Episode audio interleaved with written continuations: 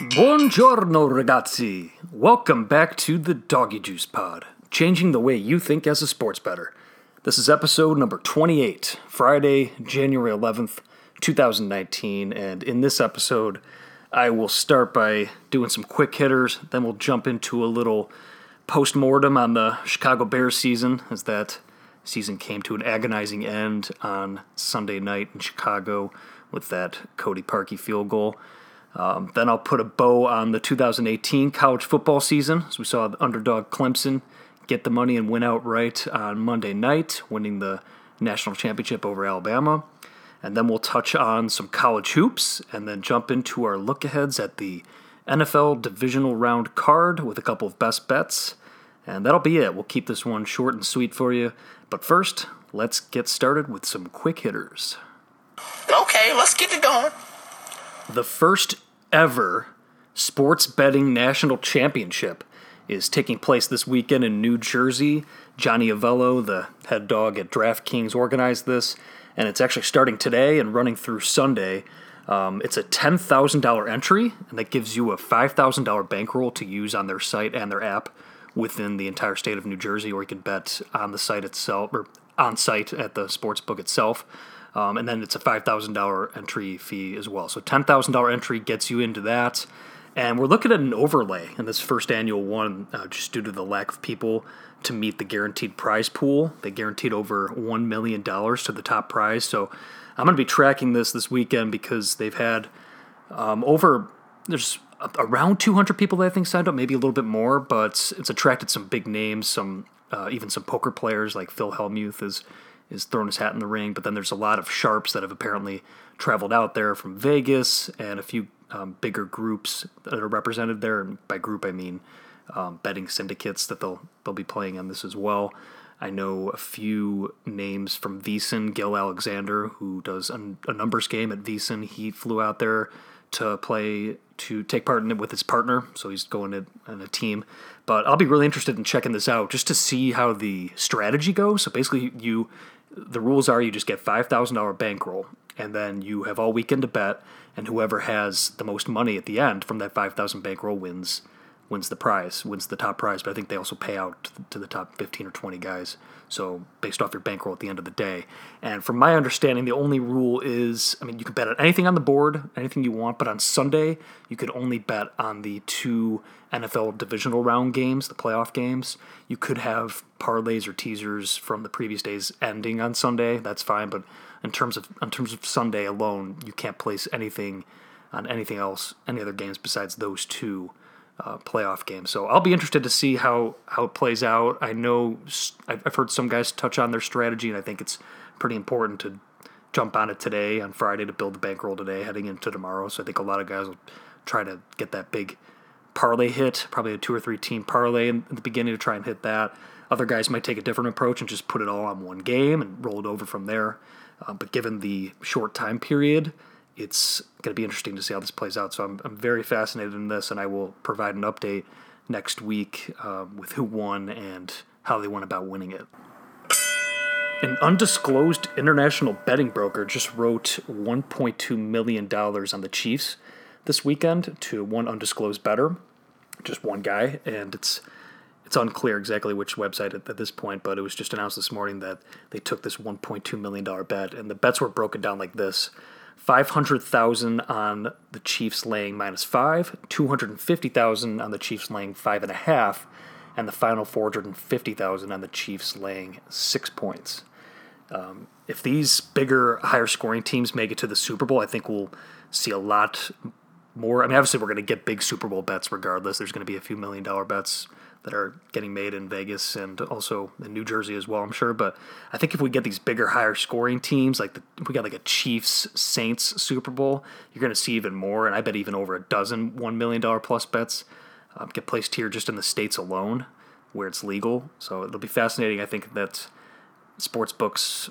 They're almost if they're looking for the action, they want those higher scoring teams to get in there. But I just found that fascinating that that much money has already been placed on a game that's not even the Super Bowl. Speaking of the Super Bowl, CBS announced their stupid decision not to discuss sports betting throughout the entire February 3rd broadcast. And I think this is a missed opportunity for them. I mean, it's it's understandable that their talent is not well versed in sports betting lingo, but just to avoid it completely and not even touch on it and make that announcement beforehand, I think is very short sighted on their part. Um, so if I'm another network, I'm looking to seize the opportunity here to provide something to the fans, even before the game, some kind of pregame show that touches on prop bets.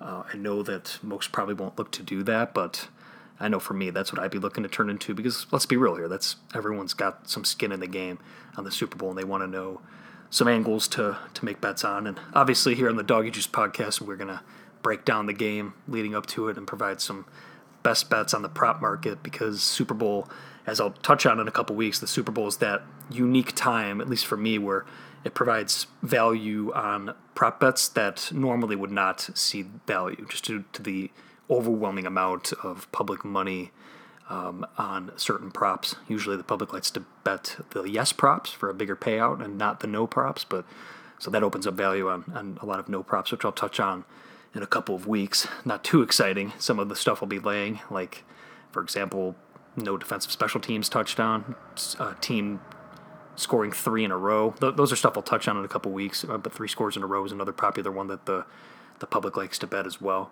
So they like to bet the no on that though, typically. So it'll be fascinating. But I think CBS is really, really kind of ruining their shot here to get ahead of the game. Remember when FanDuel decided to pay out their Alabama futures early a couple of months ago? Well, don't worry about them at all. This is a common practice in Europe to pay out bets before they actually come in. Remember that Paddy Power Betfair, who's based in Europe, they acquired FanDuel last year, so this was a total PR marketing move on their part, and it made a lot of sense at the time. Obviously, they crunched their numbers and figured that the value in paying out those bets early was was worth their while because the guys who got paid out are obviously looking to put their money into plan something else. So instead of having people who had Alabama futures sit on their money for an extra couple months, even though they would have eventually lost that. The FanDuel payout, they, they got their guys their money early and then they put it right back into play. So it's going right to FanDuel anyway. And besides that, it was a total PR marketing move on their end. And don't be surprised if we see similar things like that in the future.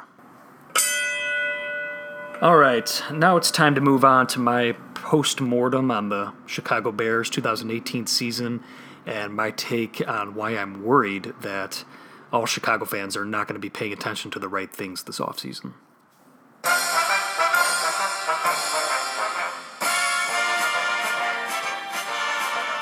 So I think any breakdown on the Bears 2018 season absolutely has to start with where it started. And this team had a win total, an expected win total of six and a half games. A lot of books had it uh, it saw a lot of money obviously go to the over, including me. I, I bet on the over, but uh, some books you saw move to seven when the season started, but that was their range, and this team won 12 games. So when you're looking back at the Bears season, you have to at least look back at where it started and how how much that team just turned the page this year. I mean, obviously Nagy you have to look at him and thank him for everything that he's done to turn this thing around. And I think more importantly, for the way he mentored Trubisky as the season went along. He didn't put him in too many bad situations, allowed the team to win the game on their own instead of counting on Trubisky and putting him in spots where uh, just bad positions where he could lose the game for the team. He never really asked Trubisky to, to win too many games for the for the team during the season, but looking back at the Bears, they're one of the top teams in DVOA, and they're also back to having that identity of having a top defense, which I think Bears fans,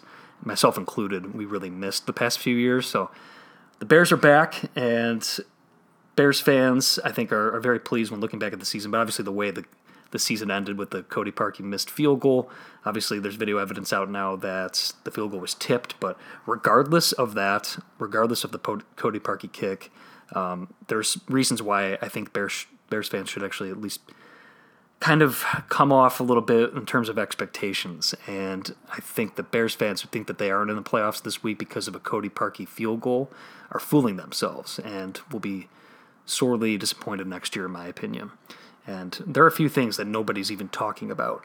So for me, starting with that loss um, or sorry, the fact that they did not lose to the Vikings the week before. I think I was saying it at the time. It's obviously easy to say after the fact, but Man, I mean, just the Eagles were the defending champions. They're playing their best football at the end of the season, and the Bears could have chosen their their opponent last week. And obviously, they, they didn't want to lose that game outright because there was the outside chance that the Rams would lose and the Bears can get the bye week. But it was there for the taking in in the second half, playing the Vikings the next week. And I think Nagy really dropped the ball on that one. It's easy to say after the fact, but much rather would have faced the Vikings at home than the Eagles last week. And I don't think anybody disagrees at this point.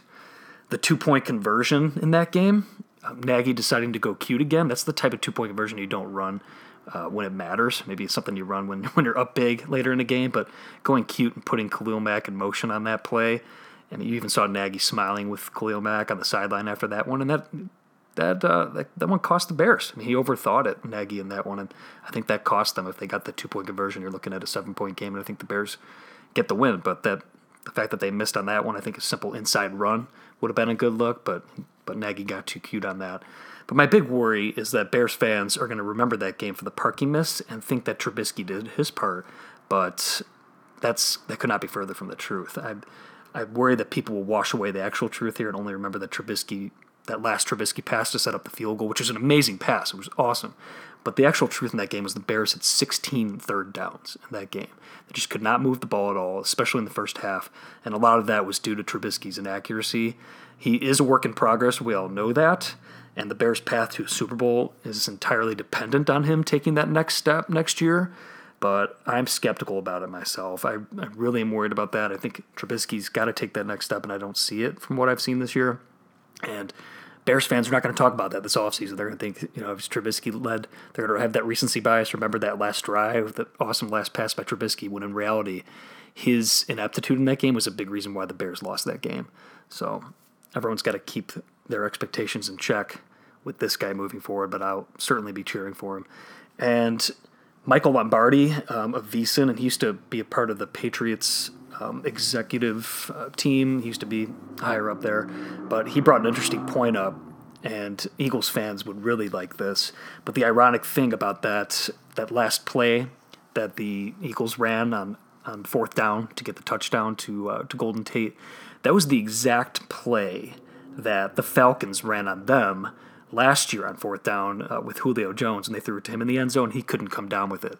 So it just shows the Eagles their fortune. You know, coming they came down with that play, that whatever 50-50 play, and advanced this week. And last year, the Falcons didn't come down with the ball on that same exact play, which would have obviously squashed the Eagles' Super Bowl hopes last year. So Eagles fans are they're holding that lucky rabbit foot right now.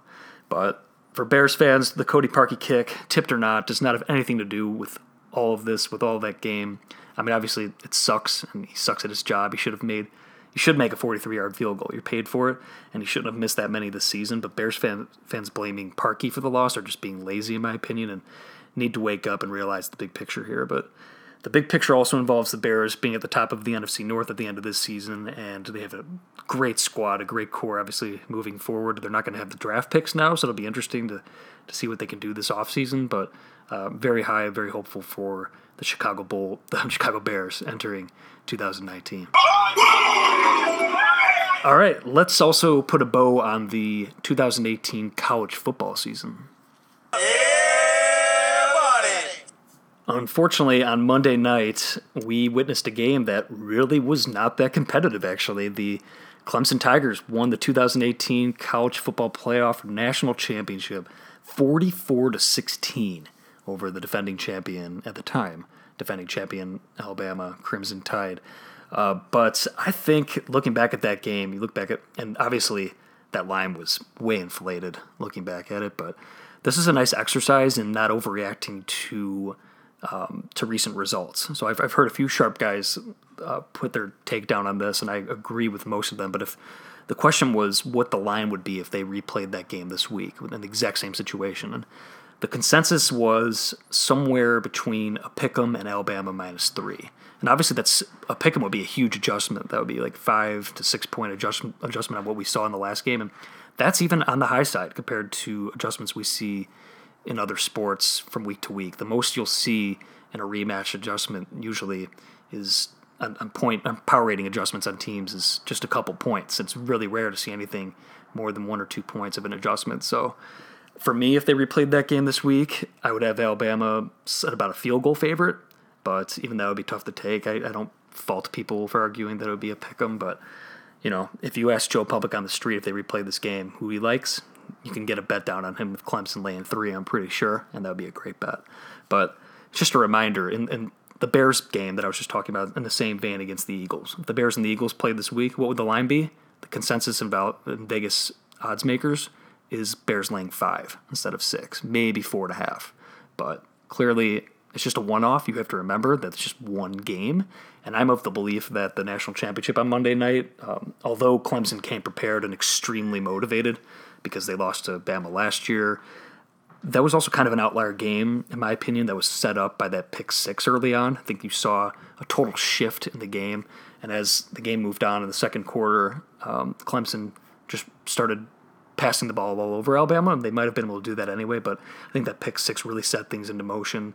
And you have to remember these games are just one offs, and we're betting on them as you would if there were if there was several of them being played. When I'm looking at a game, um, I'm fine with the fact that there's a variety of outcomes. There's a vast possibility of outcomes at any given game you're going to bet. Um, look at the Minnesota Vikings game earlier in the year when they were laying 17 points at home to the Buffalo Bills, and the Bills beat them outright, but also beat them by multiple touchdowns. So those situations do happen. It's rare. It's an outlier scenario. Not to say that Clemson beating Alabama straight up was an outlier, not even close, but you just have to realize if they play this game again, it's not a foregone conclusion that Clemson's going to win the game 44 to 16. It's not even close at all. So just a reminder to not overreact on your power ratings just to one particular result.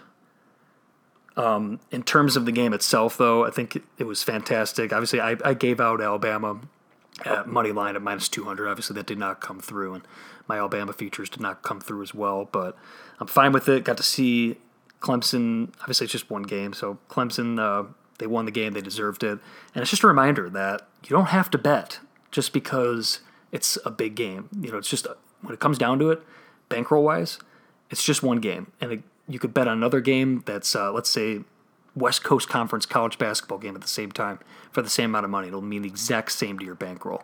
So you got to remember that just because you want action on a game doesn't mean you're getting down on good action. Um, I thought that there was value on that Alabama ticket. Obviously, it didn't come through. Would I have made the bet um, at the exact same moment at the same time? Yes. Would I make it now? No, after the fact. But like I said before, I would be willing to. I would be willing right now to take Alabama straight up over Clemson if they were to do a rematch. So, um, just a reminder not to overreact. And this game was a perfect example of it. But congrats to Clemson for winning the national title. All right, let's move on to some quick college hoops talk now. I hate that ass all night. All right, so we've now entered conference play on the college hoops calendar, and shit's about to get real over the next two months. Right now, the top 10 KenPom power rated teams uh, features a lot of familiar names. Number one, Duke. Two, Virginia. Three, Michigan State. Four, Gonzaga. Five, Tennessee. Six, North Carolina. Seven, Michigan. Eight, Virginia Tech. Nine, Texas Tech. And 10, Kansas. Interestingly, Wisconsin's at number 11 and Iowa State's at number 12, and Kentucky's at number 15. Uh, KenPom goes a long way in setting the lines, and the opening numbers are often very close to Ken KenPom's numbers, especially with totals. So, for me, I highly recommend getting a subscription to Ken KenPom just for the content and all the data. He has phenomenal stuff on there, and I know bookmakers use his numbers to formulate their own as well. But Ken KenPom isn't necessarily right all the time also so beware of that it's not the end all be all but it's a great starting point for you if you're a novice bettor out there and you're looking to get more involved in college basketball i think KenPom is a necessary part of, uh, of your process but it's just interesting that KenPom's numbers and his, his ratings are a lot different than um, than the ratings you'll see you know power rankings on espn and stuff like that and the ap ratings so and those are definitely a lot the, the KenPom numbers are a lot closer to the Vegas numbers. And as we all know, Vegas knows best when you see uh, teams like Wichita State, who are a 10 seed, who would be favored over all but eight teams in the entire tournament, and yet they're a 10 seed. Um, but anyway, the top teams against the spread so far in college basketball, according to TeamRankings.com, Ole Miss 13 and 1 against the spread, Oklahoma 12 1 and 2, And then a three-way tie: Hofstra, Eastern Tennessee State, and Samford are all at 13 and three. And in terms of big names, Virginia's right there at 11 and three against the spread. The worst teams against the spread, according to TeamRankings.com, Tennessee teams are somehow in this this list again too. The Tennessee Martin team is one and 11. Middle Tennessee is two and 12. Iona two and 11, and notable teams. Northern Iowa is at a poor three and 11, and Xavier. Xavier's 5, 10, and 2, which makes sense. The seniors are gone from that team, and the market was slow to react to that team taking a, a dip in their performance. Um, that was pretty easy to predict if you were onto it, but 5, 10, and 2 for Xavier.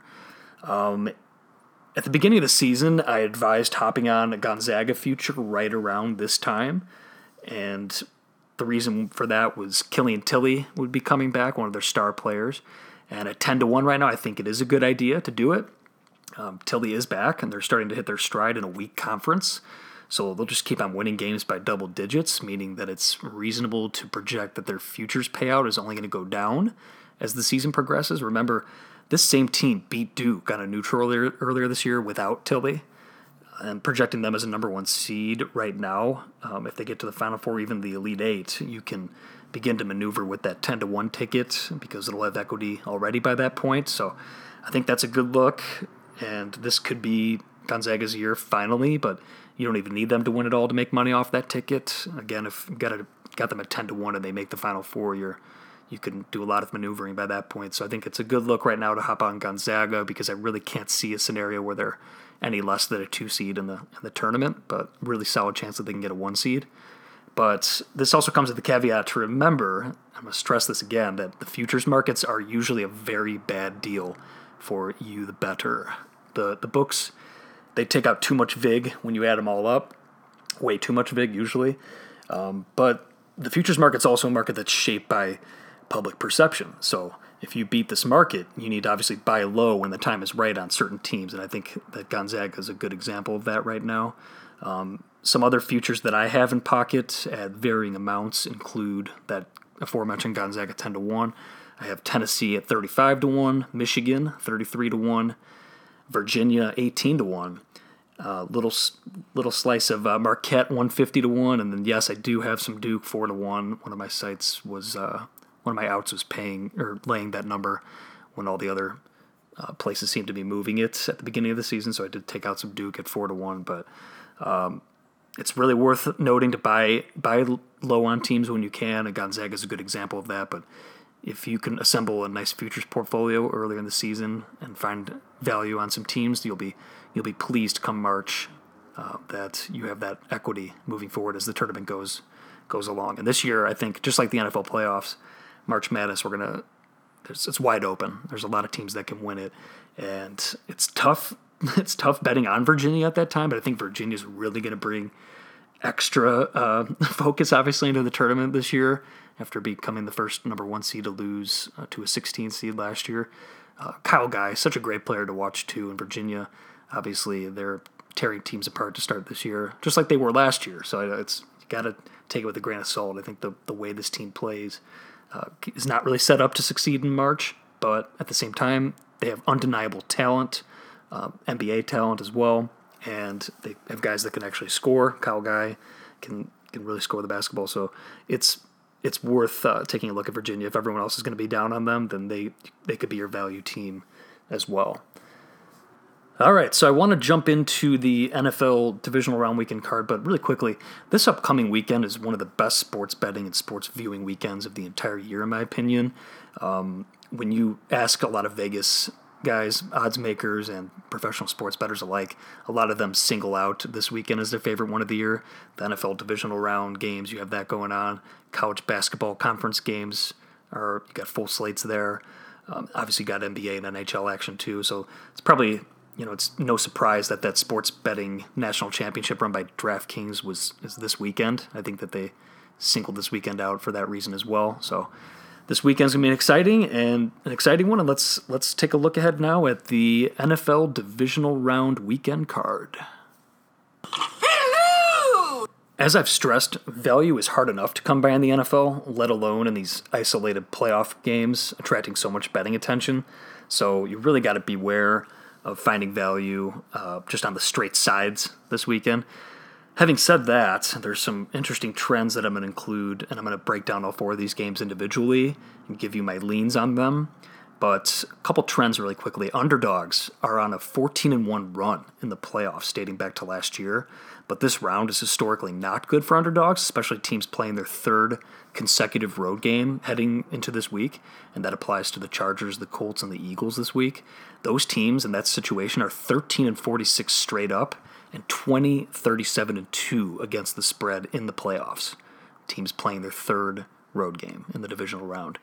And the common theme of all the four t- home teams this week, though, is that they are all regressing at the end of the year and trending in uh, a bad direction, whereas they're facing underdogs who are trending in the opposite direction. That really applies to all four teams in this scenario. When you think of the Chiefs, and I'll touch on their numbers in a second, the Rams, the way they've kind of faded down the stretch, the Patriots, you know, they're not looking like uh, your Patriots of the past, and then obviously the Saints as well. And on the flip side, you have the Eagles, who are charging, obviously making their, their run, defending their their uh, their title from last year. The Chargers, we all know what they've been doing. The Cowboys, they're they've been hot, and then the Colts, they're the hottest team in the NFL. So let's start with that Chiefs Colts game. Um, the first game on the slate tomorrow, Saturday. And my first inclination when I saw the opening number on this was to actually look at the Chiefs laying five points, especially considering the Colts' travel schedule. Thought maybe it would be the end of the road for the Colts and they'd they'd uh, meet their match in the Chiefs. But after adjusting my power ratings and diving deeper into this one, I think that the Colts actually have value at their number. The Colts have been the best team in the AFC over the past two months. There's no question about it, and they seem to be getting better with every single game. They have probably the best offensive line besides maybe the Saints in all of football, and they're the only team in the playoffs with a top 10 offense and a top 10 defense. On the flip side, the Chiefs they have not been the same team down the stretch, and we've we alluded to that a couple months ago um, on the podcast. I said that we tried to look to fade the Chiefs more down the stretch as the weather got colder, and I did end up doing that. And they covered the point spread only one time in their last seven games, and they went three and three straight up in their last six games. Um, obviously, the Chiefs are are a great offense, but I don't think that offense is really built built to do that well in January. On the flip side, we know how good Andy Reid is with time to prepare. His numbers against the spread off a bye are, are insane, and he tends to do really well in week one every year in the NFL schedule when he has extra time to prepare. Uh, with two weeks to prepare here, and with last year's loss in mind, that loss to the Titans, I won't forget that one. With that in mind, you know that they're going to bring an all out, effort, and the home field's probably going to be worth more than three points for the Chiefs. It's going to be crazy at Arrowhead. But all the pressure is on the Chiefs and Andy Reid this week. They haven't won a home playoff game since 1994, and they've been against the spread disaster in the playoffs. And they also have a rookie quarterback playing in his first playoff game, plus one of the league's worst defenses. That's just not playing well heading into this game either. So, all of that combined definitely has me not betting on the Chiefs this week. I'm not going to touch them. Um, at the same time, I'm not looking to play the Colts on the spread, although I think there is a little bit of value. I have this one graded out. If if this one got to seven, it would be an auto take on the Colts. If the Colts got to six, I would I would put a little bit in pocket, but at five, it's kind of that dead number. I might scrape out a little bit of Colts money line here, but I'll be looking for in running opportunities on this one. I think Andrew Luck can have another big day, but I also think they can run the ball really well. Marlon Mack props could be could be worth a look as well. I'm not looking to play Luck's passing yards over because that number's pretty inflated. I saw 310. Looks a little high. So, um, but this one I'm not. You're not gonna see me betting on the Chiefs on this one. It's Colts or pass for me, and I'll be looking to to get involved in running on this one. The Rams and the Cowboys Saturday nights. I have a lean to the dog here as well. It's really because the the Rams defense is what worries me. They do not stop the run very well, and obviously the Cowboys like to run it with, with Zeke, and they will run it with Zeke. On top of that, uh, we don't really know how healthy Todd Gurley really is. The I saw the over under on his um, rushing yards prop is is the numbers at 80 and a half. So that's what's that's what's currently being offered there, but I think that in terms of home field, one of the uh, under the things that's not being looked at as much, there's going to be a lot more corporate fans in the audience, but we're still looking at a 50-50 split on the fans here, so just a slight home field advantage for the Rams. If you're looking to back the Rams this week, I think Jared Goff would worry me as well. He's struggled at home in his entire career so far. According to Marc Lawrence, his database, uh, Goff is 6 12 and 1 against the spread at home in his career. And even worse, he's 2 10 and 1 against the spread against teams that have a 400 or better winning percentage. So, and obviously the Cowboys apply to that. I do like the Rams to win here, but I'm just not going to lay the points with them. And if I was forced to bet this one, I would be taking the points with the underdog. Moving on to Sunday's games, the Patriots and the Chargers. Top to bottom, I have the Chargers as the better team here. They're total world beaters on the road. Obviously, we know that they can't lose on the road this year. I think it's been nine road wins, but this is just a terrible travel spot for them. Back to back west to east, uh, East Coast, two weeks in a row.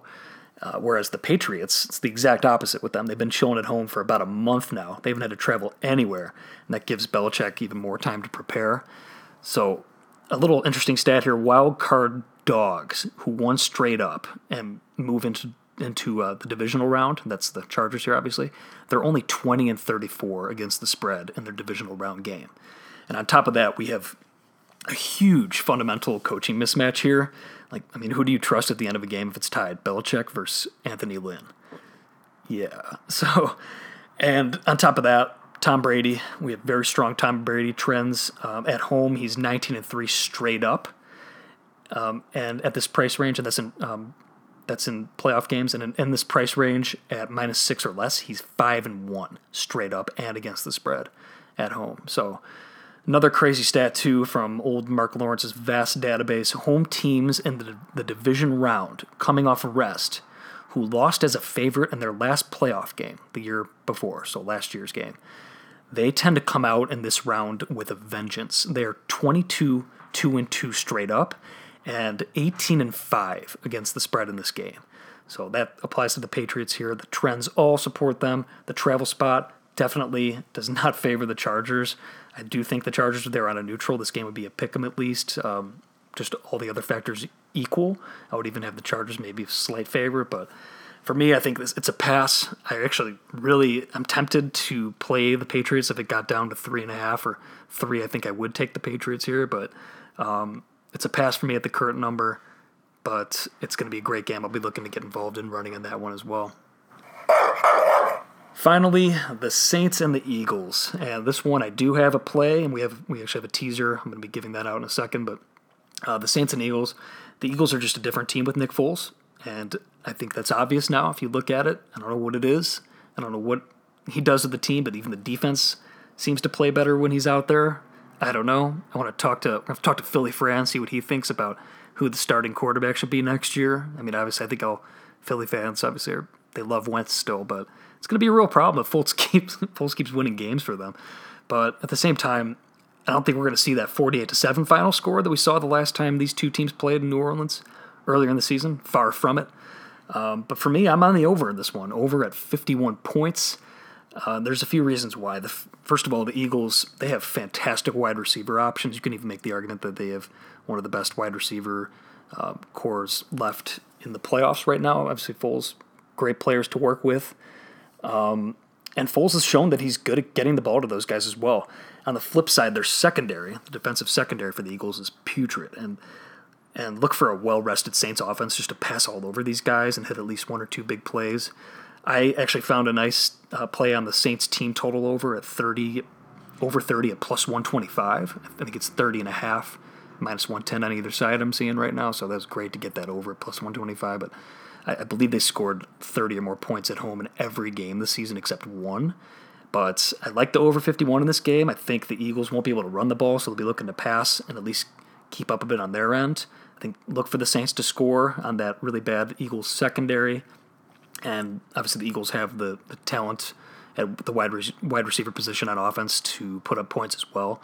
The only worry, obviously, I'm betting it over in this is if the Saints are winning. If it's a blowout, the Saints are running out the clock at the end. But at that point, might be able to look to uh, to try middle of the game. So over 51 in this one, I really do like it. And then the other play that I am in, I, I don't have any sides this week, although I said I was looking to maybe get involved with the Colts money line. But um, if the numbers stay the same, probably not going to have any side plays this week. If they move, I may, but my play for the week is a teaser, a two team teaser, six points on the Saints and the Rams. Tease them through the key numbers of seven and three.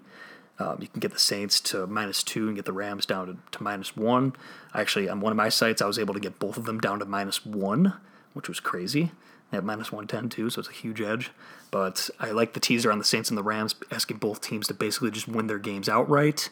And honestly, if you really wanted to, to put a bigger position down on that, I think there's nothing wrong with taking the teaser on the Saints and the Rams, asking them both just to win outright, and then playing a little bit of a position on the Cowboys. So the Cowboys obviously cover but don't win the game, you hit both leg. You know, you hit that Cowboys uh, ATS bet, and you'd have the same the Rams side of the the uh, the teaser come in, and then you can maneuver from that on Sunday night uh, when the the Saints play the Eagles. You can take the points of the Eagles, try and middle that one, or just ask for the Saints to win the game pretty much outright. There's a lot of different ways to play that one, but my two top plays this week. The two team teaser on the Saints and the Rams, teasing them down to ask them basically just to win the game and over 51 in the Saints and the Eagles. Hop on that now. I'm seeing that line start to move today. One or two sites, uh, one or two outs that I have are at 51 and a half already. One of them has more juice to the over, so I would hop on that over 51 right now uh, if you're if you're looking to get involved in that.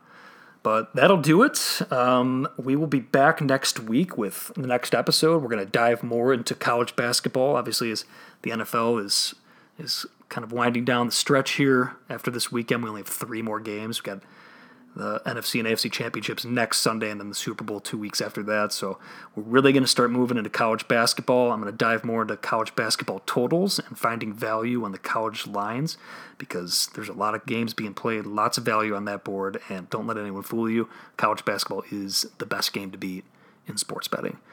So I'm lining up guests for upcoming weeks as well. One friend of mine is going to have a report from Vegas. He's going to be there during the championship weekend next weekend, so he'll have a report leading into the Super Bowl. And then I'm looking to bring on multiple guests to take a look at Super Bowl props and to break down the big game with me. But besides that, be ready for a new episode next week. Thank you for listening and enjoy your weekends. Good luck with your bets. I'll talk to you soon. Doggy, juice,